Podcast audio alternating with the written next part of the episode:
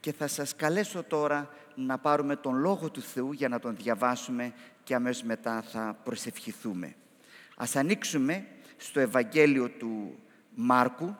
Ξεκινούμε μία καινούρια σειρά μηνυμάτων από σήμερα που με τη χάρη του Θεού θα την συνεχίσουμε μέσα σε όλο το ε, καλοκαίρι.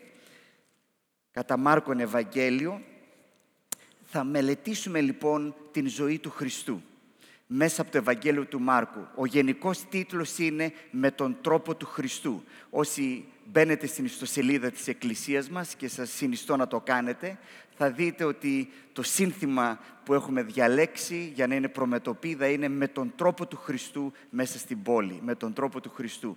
Έτσι λοιπόν θα δούμε την ζωή του Χριστού. Εδώ λοιπόν πρέπει να πω κάτι, θα το ξαναπώ και την ώρα του μηνύματος, αλλά είναι πολύ σημαντικό να το διευκρινίσω. Ο Ιησούς Χριστός δεν ήρθε απλά για να μας δώσει ένα καλό παράδειγμα. Όταν λοιπόν μιλούμε για τον τρόπο του Χριστού, που στην πραγματικότητα είναι το παράδειγμα του Χριστού που καλούμαστε να ακολουθήσουμε, είναι σημαντικό να μην μπερδευτούμε. Ο Ιησούς Χριστός μας άφησε και ένα παράδειγμα. Αλλά το κεντρικό πράγμα το οποίο μας προσφέρει, η κεντρική ευλογία, η ουσιώδης, η δεσπόζουσα, είναι ότι ήρθε να μπει στην θέση μας να ζήσει τη ζωή που εμείς δεν μπορούμε να ζήσουμε. Να πεθάνει στην θέση μας τον δικό μας τον θάνατο για την αμαρτία μας και να μας χαρίσει τη δική του ζωή. Έτσι, άρα ο Ιησούς Χριστός δεν ήρθε να αφήσει απλά ένα παράδειγμα, ήρθε να μπει στη θέση μας ως αντικαταστάτης για να μας σώσει. Βέβαια, το έκανε με έναν τρόπο. Οπότε έχουμε να μάθουμε μέσα από αυτόν τον τρόπο. Και αυτό θα είναι που θα εξετάσουμε και θα μελετήσουμε. Η περικοπή λοιπόν που θα ήθελα να διαβάσουμε σήμερα ξεκινάει από το πρώτο κεφάλαιο και από το πρώτο εδάφιο του Μάρκου. Δεν θα μελετήσουμε με λεπτομέρεια κάθε τι που υπάρχει εδώ, αλλά θα εστιάσουμε στο γεγονός της βάπτισης του Κυρίου μας. Έτσι, στα εδάφια 9 και έως 11. Αλλά ξεκινούμε το εδάφιο 1. Αυτή είναι η αρχή του χαρμόσυνου μηνύματος. Αρχή Ευαγγελίου. Δεν θα το πούμε γιατί δεν έχουμε χρόνο, αλλά δεν μπορώ να αντισταθώ στον πειρασμό να μην το υπογραμμίσω. Ότι το Ευαγγέλιο του Ιωάννη ξεκινά, εν αρχή είναι ο λόγος. Το Ευαγγέλιο του Μάρκου ξεκινά, αρχή Ευαγγελίου. Ε, γιατί, θα δούμε λίγο παρακάτω, το πνεύμα να κατεβαίνει, λέει, σαν περιστέρι και να κάθεται πάνω στον Χριστό. Και αναρωτιόμαστε τι δηλώνουν όλα αυτά, τι πάει να πει το πνεύμα το οποίο πετάει, έτσι περιφέρεται σαν να πετάει η αρχή κτλ. Εδώ έχουμε εικόνες μιας νέας δημιουργίας. Ναι. Στην πραγματικότητα, το Ευαγγέλιο, τα καλά νέα, είναι ότι ο Ιησούς Χριστός με το έργο Του έρχεται να φέρει μια καινούρια δημιουργία, να αποκαταστήσει την πεσμένη και φθαρμένη και καταδικασμένη μέσα στην ματαιότητα δημιουργία και να κάνει τα πάντα και να, να ξεκινήσει αυτό το έργο το οποίο περιμένουμε να το ανακεφαλώσει με το δεύτερο ερχομό του. Κλείνει αυτή η παρένθεση και σε υπόσχομαι να μην κάνω άλλες. Αυτή είναι λοιπόν η αρχή του Ευαγγελίου του χαρμόσυνου μηνύματος για τον Ιησού Χριστό, τον Υιό του Θεού. Στα βιβλία των προφητών, ε, να το πω και αυτό, το αρχαίο κείμενο λέει όπως ε, γράφει ο προφήτης Ισαΐας. Και βέβαια όταν διαβάζουμε παρακάτω την αναφορά, θα δούμε ότι είναι και από τον Ισαΐα και από την Έξοδο και ε, ε, από τον Μαλαχία, έτσι δεν είναι μόνο από τον Ισαΐα και καμιά φορά νιώθουμε την ανάγκη λίγο να το διορθώσουμε ότι μήπως έκανε λάθος ο Μάρκος και έγραψε από τον Ισαΐα. Δεν έκανε λάθος. Ουσιαστικά θέλει ο Μάρκος να δούμε τα υπόλοιπα προφητικά κείμενα μέσα από το πρίσμα του Ισαΐα. Άρα δεν είναι τυχαίο το ότι επιλέγει να μιλήσει εδώ για τον Ισαΐα. Λοιπόν, αυτή είναι η δεύτερη και τελευταία παρένθεση. Στέλνω λοιπόν τον αγγελιφόρο μου πριν από σένα για να προετοιμάσει το δρόμο σου. Μια φωνή βρωτοφωνάζει στην έρημο. Ετοιμάστε τον δρόμο για τον Κύριο. Ισιώστε τα μονοπάτια να περάσει.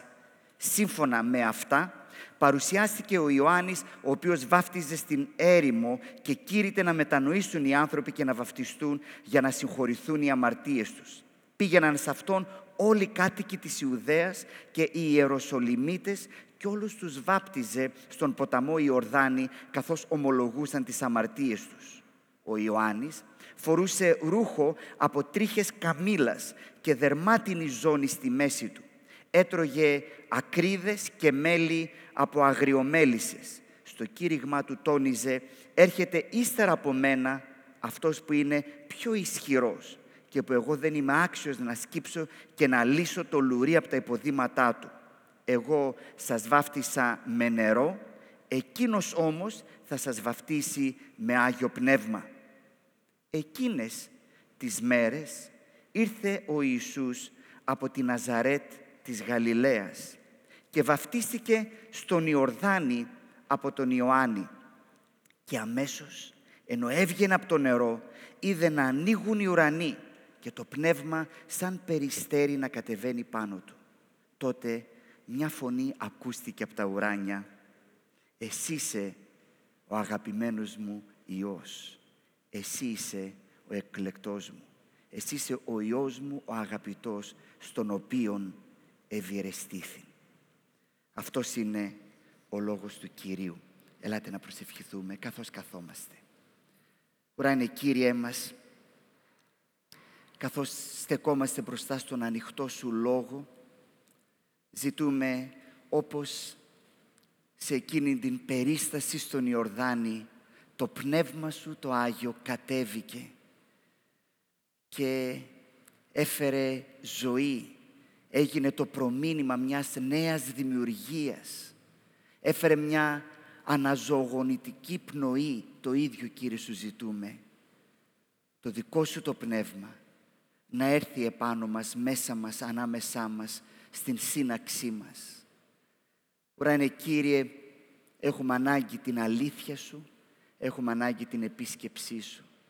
Φέρνουμε και ακουμπούμε μπροστά Σου τους εαυτούς μας με κάθε βάρος, κάθε αγωνία, κάθε πρόβλημα. Φέρνουμε Κύριε τις χαρές μας και τις λύπες μας. Όλα Κύριε τα κουμπάμε σε Σένα γιατί εσύ είσαι ο πατέρας μας και εμείς είμαστε παιδιά σου. Εσύ είσαι ο καλός ποιμένας μας και εμείς είμαστε τα πρόβατα της βοσκής σου. Ωραία είναι, Κύριε, ανάλαβε σου ζητούμε την ζωή μας, ανάλαβε τις οικογένειές μας, ανάλαβε την εκκλησία μας, ανάλαβε την εκκλησία σου στην πόλη μας, στην πατρίδα μας, στον κόσμο. Ανάλαβε την πατρίδα μας, Κύριε, ιδιαίτερα προσευχόμαστε και ζητούμε Κύριε έλεος και προστασία πάνω στον τόπο μας καθώς ζούμε σε δύσκολους καιρούς και λόγω της πανδημίας και λόγω της οικονομικής ύφεσης και κρίσης που έρχεται και την βλέπουμε να πλησιάζει ακόμα πιο απειλητική και λόγω των σχέσεών μας με τους γείτονές μας και ιδιαίτερα με την χώρα της Τουρκίας. Κύριε, σου ζητούμε Κάνε έλεος, Κύριε.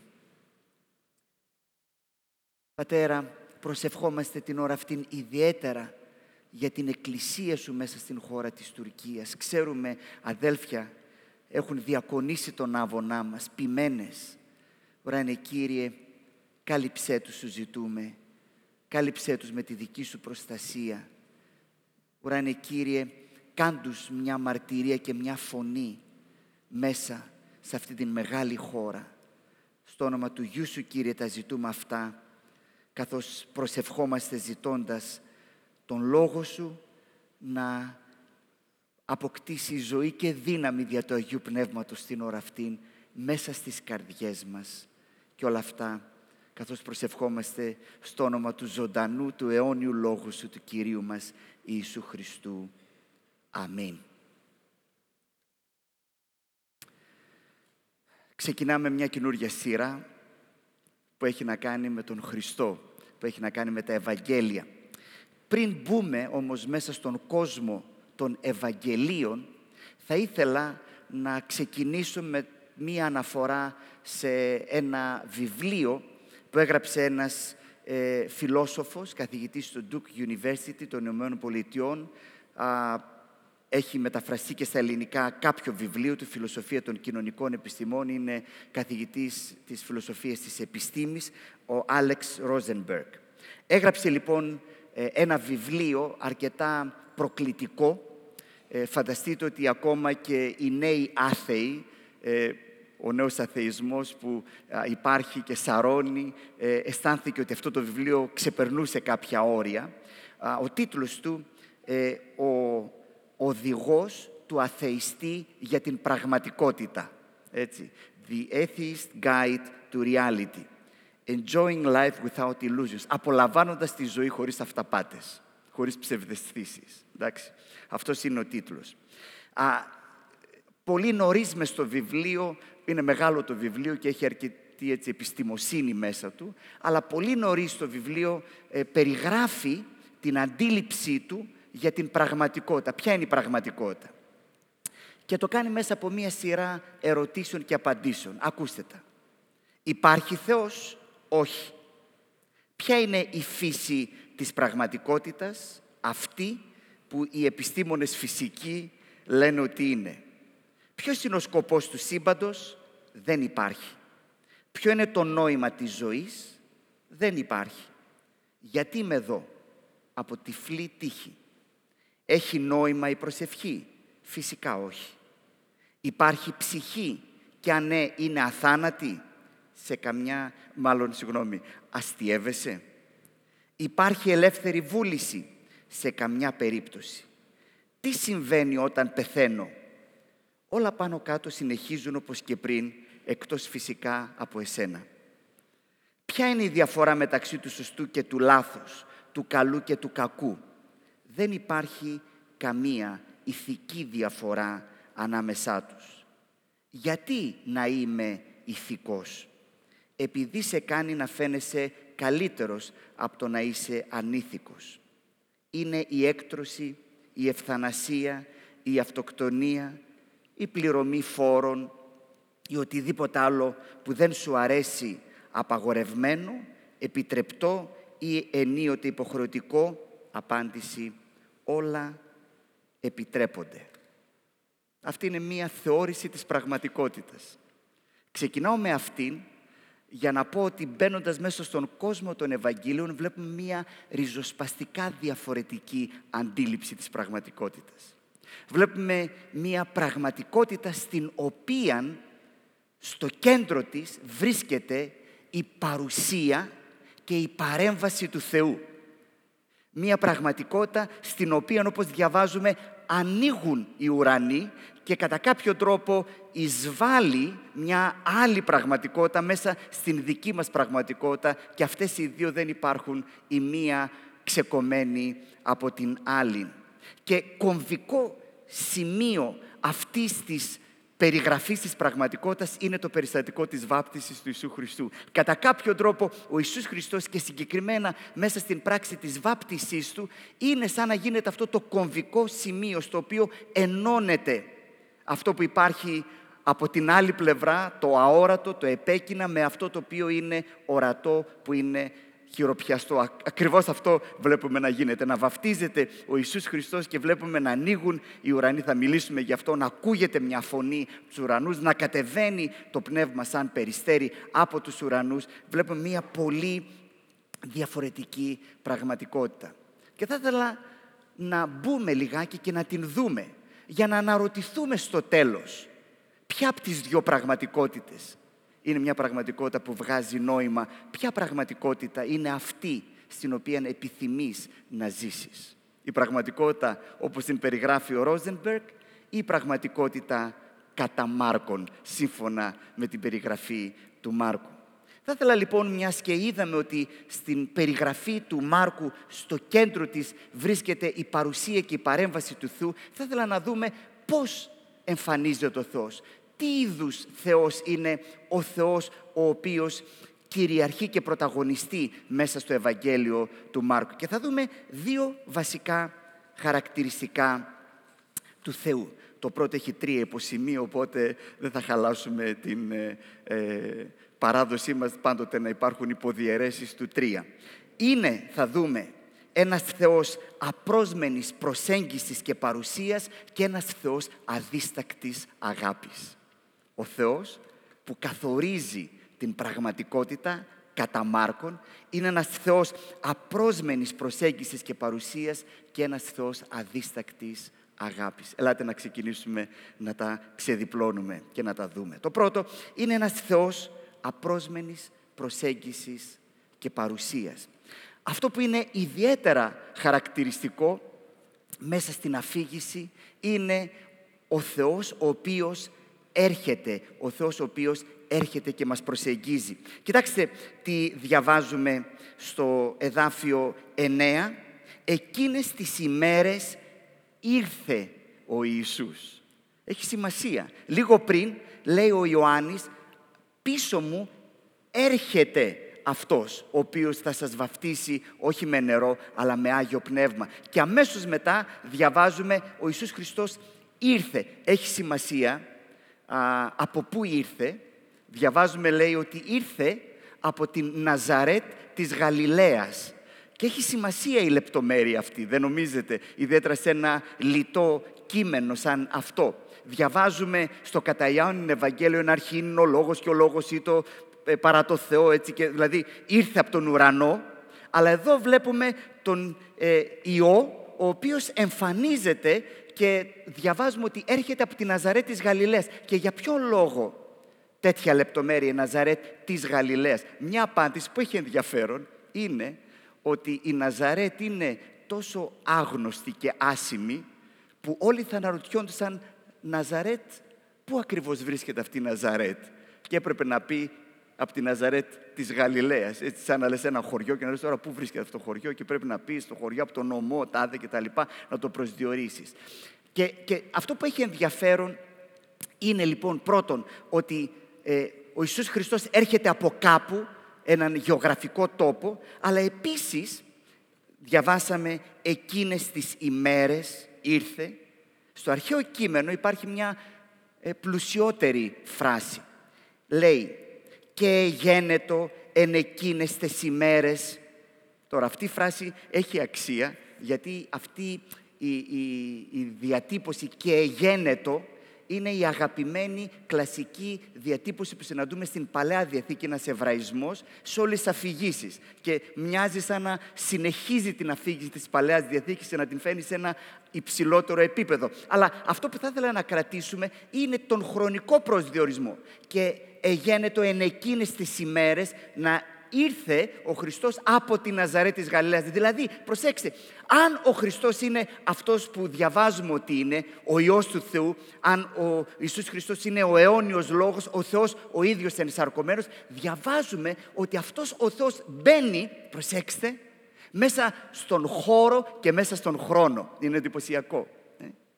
Ήρθε, πού; Ήρθε μέσα στον ανθρώπινο χρόνο, σε εκείνες τις ημέρες, μέσα στον ανθρώπινο χώρο από την Ναζαρέ της Γαλιλαίας. Ο Θεός ο οποίος μπαίνει μέσα στην ιστορία.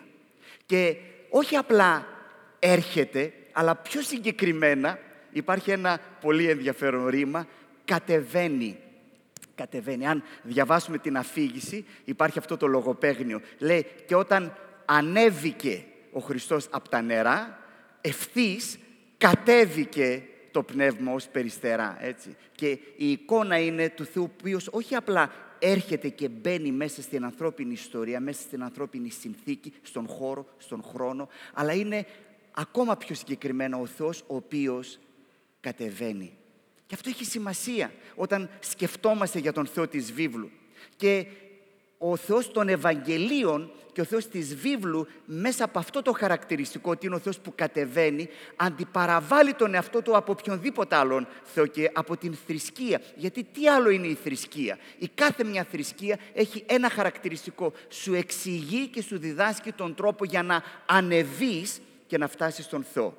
Αυτό είναι η θρησκεία τον τρόπο με τον οποίο θα ανεβείς και ίσως να καταφέρεις να διεισδύσεις, να διαπεράσεις, να φτάσεις, να περάσεις από το φράγμα του ουρανού για να συναντήσεις και να φτάσεις στον Θεό. Αλλά στην αφήγηση των Ευαγγελίων βλέπουμε τον ουρανό να ανοίγει και από τον ουρανό να κατεβαίνει. Θα δούμε κάτι πιο συγκεκριμένο για τον ουρανό και το πώς ανοίγει σε ένα λεπτό, αλλά κρατήστε αυτήν την εικόνα. Ο ουρανός που ανοίγει και ο Θεός ο οποίος κατεβαίνει. Ο Θεός που κατεβαίνει. Αλλά δεν είναι μόνο αυτό. Μιλούμε εδώ για την απρόσμενη παρουσία και την προσέγγιση. Όχι απλά ο Θεός έρχεται μέσα στην ιστορία, κατεβαίνει σε μας, αλλά επίσης εμφανίζεται εδώ ως ο Θεός ο οποίος μας μιλά. Ο Θεός που μιλάει. Ναι. Ακούγεται, λέει, μία φωνή από τον ουρανό τη στιγμή της βάφτισης, έτσι. Ακούγεται μια φωνή από τον ουρανό. Είναι η φωνή του Πατέρα. Έχουμε όλη την Αγία Τριάδα ε, εδώ στο έργο, έτσι. Είναι ο Θεός Πατέρας, το Άγιο Πνεύμα, ο Υιός. Ακούγεται λοιπόν μια φωνή από τον ουρανό. Και τώρα εμείς το έχουμε συνηθίσει αυτό και δεν μας κάνει εντύπωση. Αλλά κοιτάξτε μια προφητεία που υπάρχει στο βιβλίο του Αμός. Ένας προφήτης στον 8ο αιώνα ακόμα μιλάει για την πτώση του, α, της, ε, του Ισραήλ, του Ιούδα, την εχμαλωσία, την κρίση του Θεού και λέει, κοιτάξτε πώς την περιγράφει. Αμός κεφάλαιο 8, εδάφιο 11. Έρχεται ο καιρός, λέει ο Κύριος, που θα στείλω στη χώρα μεγάλη ανέχεια. Οι άνθρωποι θα πεινάνε, αλλά όχι για ψωμί. Και θα διψάνε, αλλά όχι για νερό. Θα πεινάνε και θα διψάνε για να ακούσουν κάποιο μήνυμα από μένα. Τότε θα τρέχουν από θάλασσα σε θάλασσα και θα περιπλανιούνται από βορρά σε ανατολή, γυρεύοντας ένα μήνυμα από μένα και δεν θα το βρίσκουν. Και ο Ισραήλ το βιώνει αυτό. Υπάρχει αυτή η λεγόμενη μεσοδιαθηκική περίοδος, αιώνες, από το τέλος της Παλαιάς Διαθήκης μέχρι την εμφάνιση του Χριστού. Αιώνες σιωπής. Σκεφτείτε το. Αιώνες σιωπής. Που περιμένεις να ακούσεις κάποιον λόγο από τον Θεό. Τον Θεό να σου μιλήσει.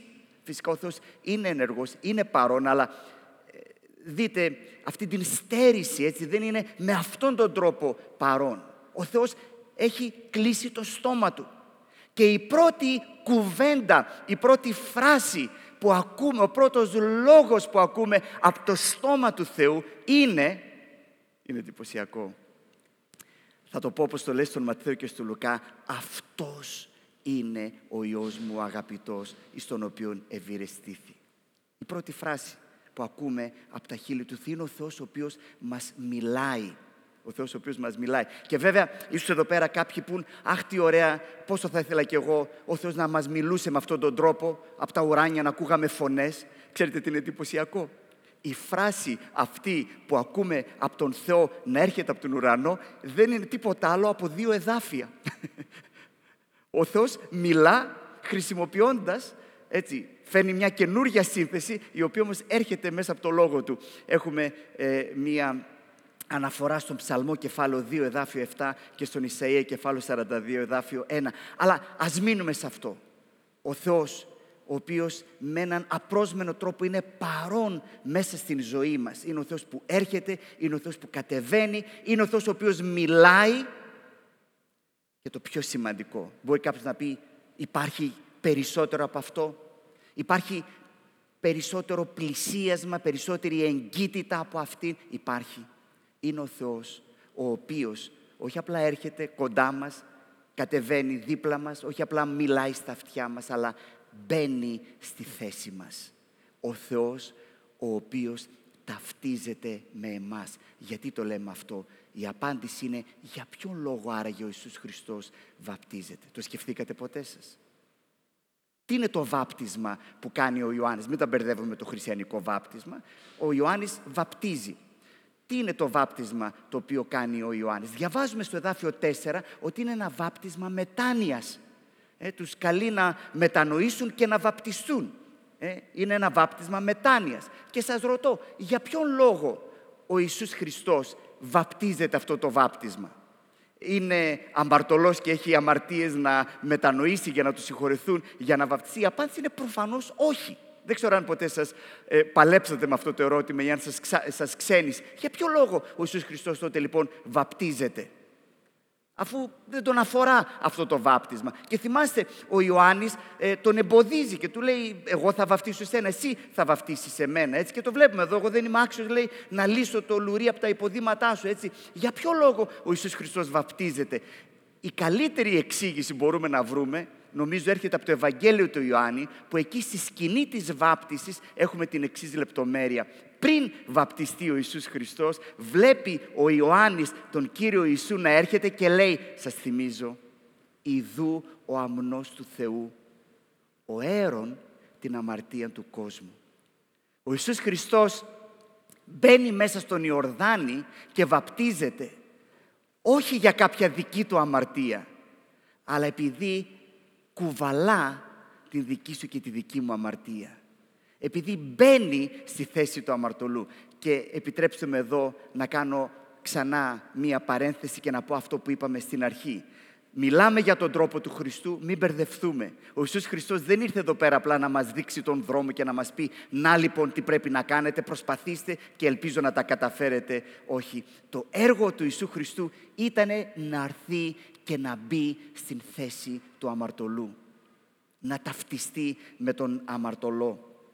Το πρώτο πράγμα λοιπόν το οποίο βλέπουμε μέσα αυτή την πραγματικότητα που ζωγραφίζει εδώ μπροστά μας ο Μάρκος. Είναι έναν Θεό, ο οποίος με έναν απρόσμενο τρόπο μας πλησιάζει, με έναν απρόσμενο τρόπο διαθέτει και μας χαρίζει την παρουσία Του. Αλλά υπάρχει και κάτι ακόμα.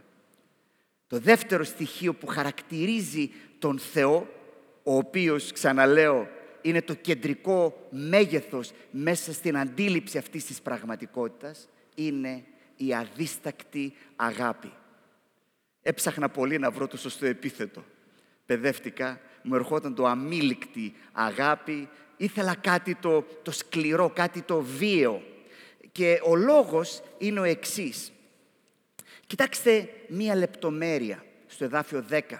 Διαβάζουμε ότι τη στιγμή της βάπτισης, όταν βαπτίζεται ο Ιησούς Χριστός, διαβάζουμε και την νέα μετάφραση και ο Ματθαίος και ο Λουκάς το ίδιο ρήμα χρησιμοποιούν, λέει «άνοιξαν οι ουρανοί». Άνοιξαν οι ουρανοί.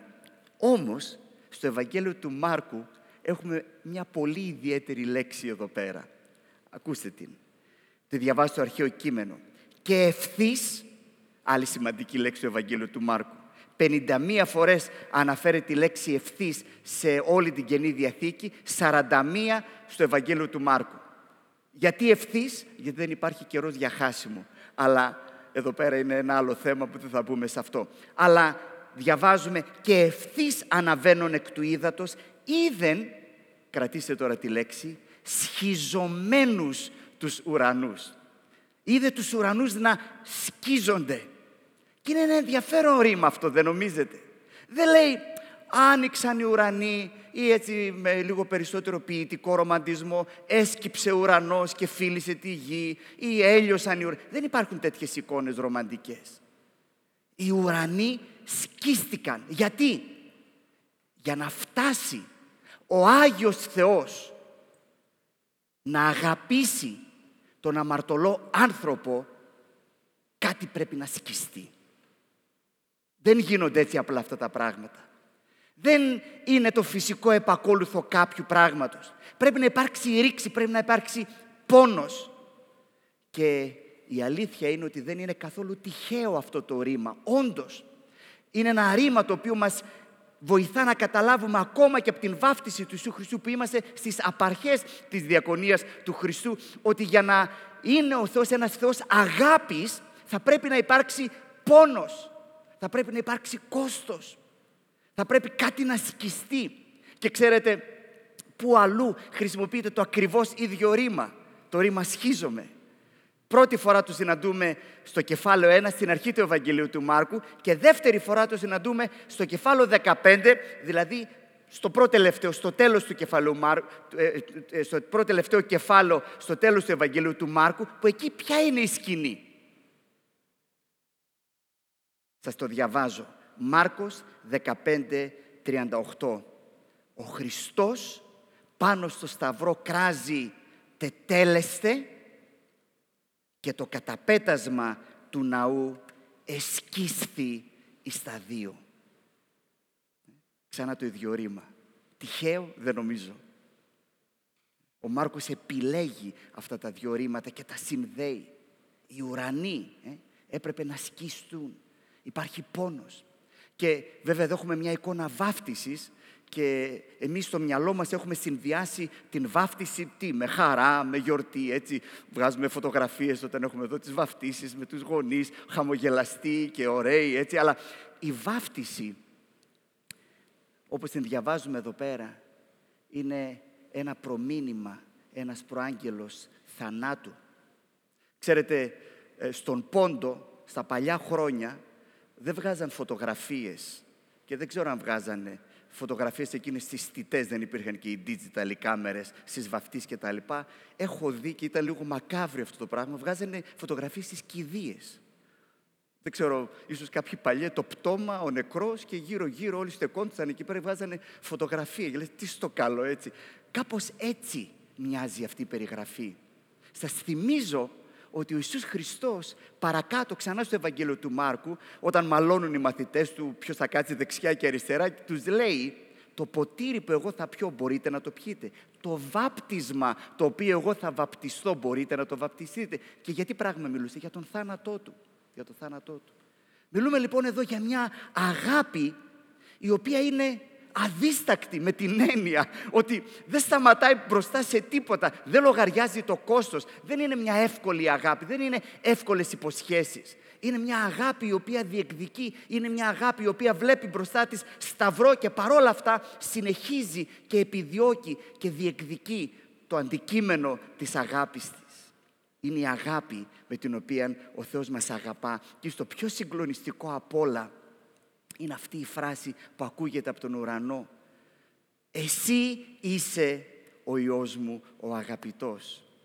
Και είναι εδώ ενδιαφέρον ότι ενώ στον Ματθαίο και στο Λουκά είναι σε τρίτο πρόσωπο, να τα ακούν οι άλλοι, αυτός είναι ο Υιός μου ο αγαπητός. Στο Ευαγγέλιο του Μάρκου είναι στο δεύτερο πρόσωπο, σαν να το λέει ο Πατέρας Θεός κατευθείαν και αποκλειστικά στον Υιό. Σύ είσαι ο Υιός μου ο αγαπητός. Και βέβαια το διαβάζουμε αυτό και λέμε «Wow, τι τυχερός, έτσι, τι ωραία φράση ο πατέρας να λέει «Εσύ είσαι ο Υιός μου ο αγαπητός». Τώρα, αν ξέραμε λιγάκι βιβλική θεολογία, θα ήμασταν πιο υποψιασμένοι. Γιατί ξέρετε πότε άλλοτε υπάρχει αυτή η φράση σε όλη την Αγία Γραφή, που να λέει «Αυτός είναι ο Υιός ο αγαπητός».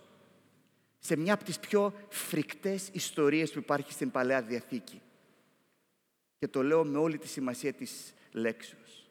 Γένεσης κεφάλαιο 22 λέει ο Θεός στον Αβραάμ, πάρε τον Υιό σου,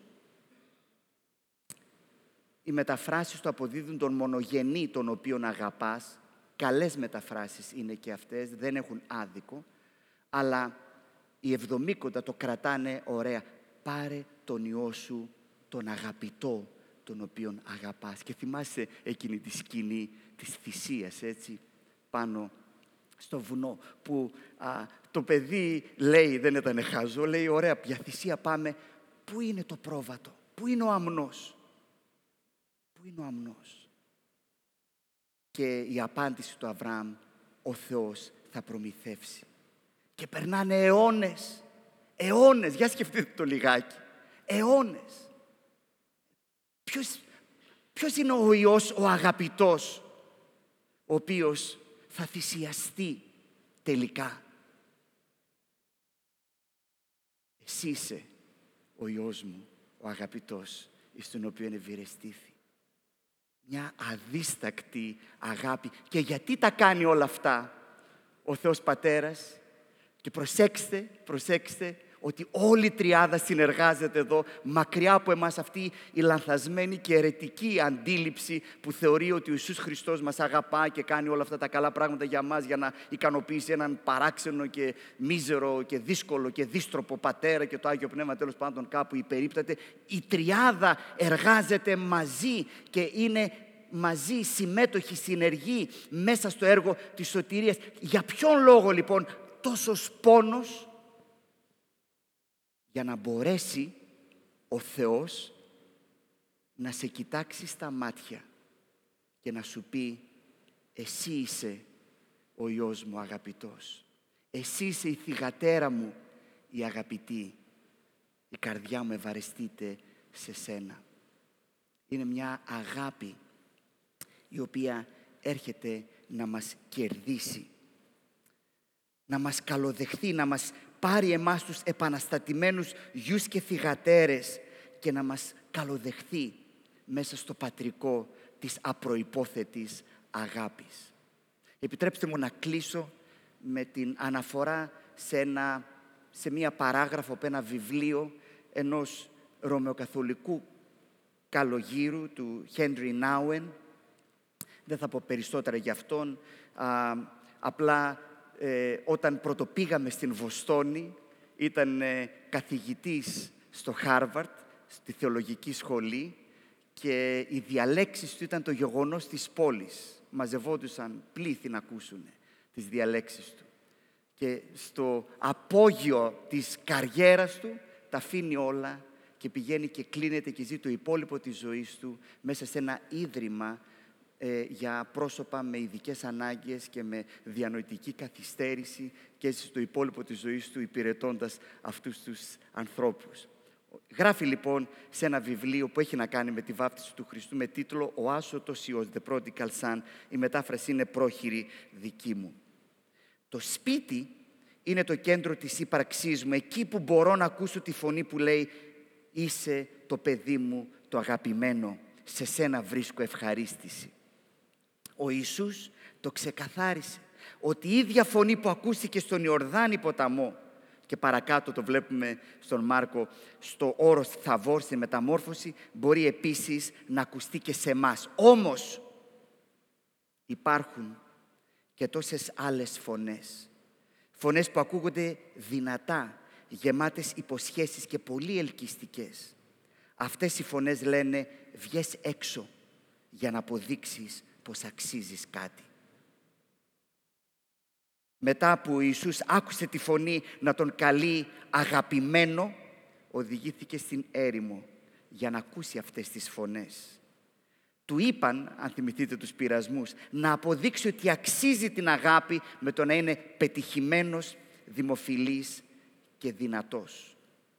Αν λοιπόν αποφασίσω να πάρω εγώ τον έλεγχο, αν αποφασίσω να βγω έξω στον κόσμο, τότε θα γυρνώ εδώ και εκεί ρωτώντας «Με αγαπάς, στα αλήθεια με αγαπάς».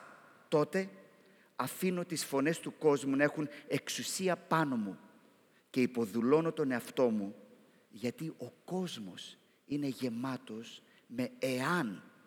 Ναι, σε αγαπώ εάν είσαι όμορφος εάν είσαι ευφύης, εάν είσαι πλούσιος.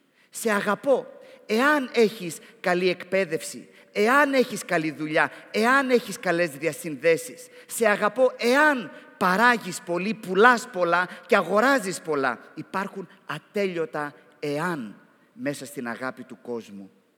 Αυτά τα εάν με υποδουλώνουν, επειδή προφανώς είναι αδύνατο να ανταποκριθώ επαρκώς σε όλα θυμός, μνησικακία, ζήλια, εκδικητικότητα, λαγνία, απληστία, ανταγωνισμοί, πάλι είναι τα σημάδια ότι απομακρύνθηκα από το σπίτι του πατέρα.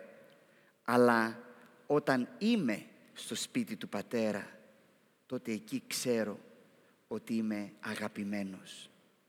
Και αγαπημένος πια μπορώ να ελέγξω, να παρηγορήσω, να νουθετήσω, να ενθαρρύνω, χωρίς το φόβο της απόρριψης ή την ανάγκη της επιβεβαίωσης. Αγαπημένος πια μπορώ να υπομείνω διωγμό χωρίς την επιθυμία για εκδίκηση και να δεχθώ έπαινο χωρίς να τον χρησιμοποιήσω ως απόδειξη της καλοσύνης μου. Και ρωτώ, σε ποια πραγματικότητα μέσα θέλεις να ζεις; Στο πατρικό σπίτι ή στην μακρινή χώρα. Στην μακρινή χώρα δεν υπάρχουν φραγμοί. Όλα είναι αφημένα στην τύχη τους. Είναι η πραγματικότητα που περιέγραψε α, ο φιλόσοφος που διαβάσαμε στην αρχή. Κάνεις ό,τι θέλεις. Όλα επιτρέπονται. Είναι μια πραγματικότητα στην οποία μπορείς να ζεις. Η άλλη πραγματικότητα, η πραγματικότητα των Ευαγγελίων στην οποία ο Θεός μας καλεί, είναι η πραγματικότητα μιας απρόσμενης παρουσίας και μιας αδίστακτης αγάπης που σε καλεί να ζήσεις μέσα σε ένα πατρικό στο οποίο ακούς τον ουράνιο πατέρα να σου λέει «Εσύ είσαι ο Υιός μου, ο αγαπητός. Εσύ είσαι η θυγατέρα μου, η αγαπητή. Προσευχή μου και η ευχή μου για όλους εμάς και ακόμα για όσους ακούνε μέσα από το διαδίκτυο που ελπίζω να είναι και κάποιοι άνθρωποι εκτός του χώρου της Εκκλησίας είναι να σταθούμε και να ανοιχθούμε και να δεχθούμε αυτή την άλλη πραγματικότητα που Ιησούς Χριστός ήρθε για να ανοίξει και να χαρίσει σε μας. Αμήν.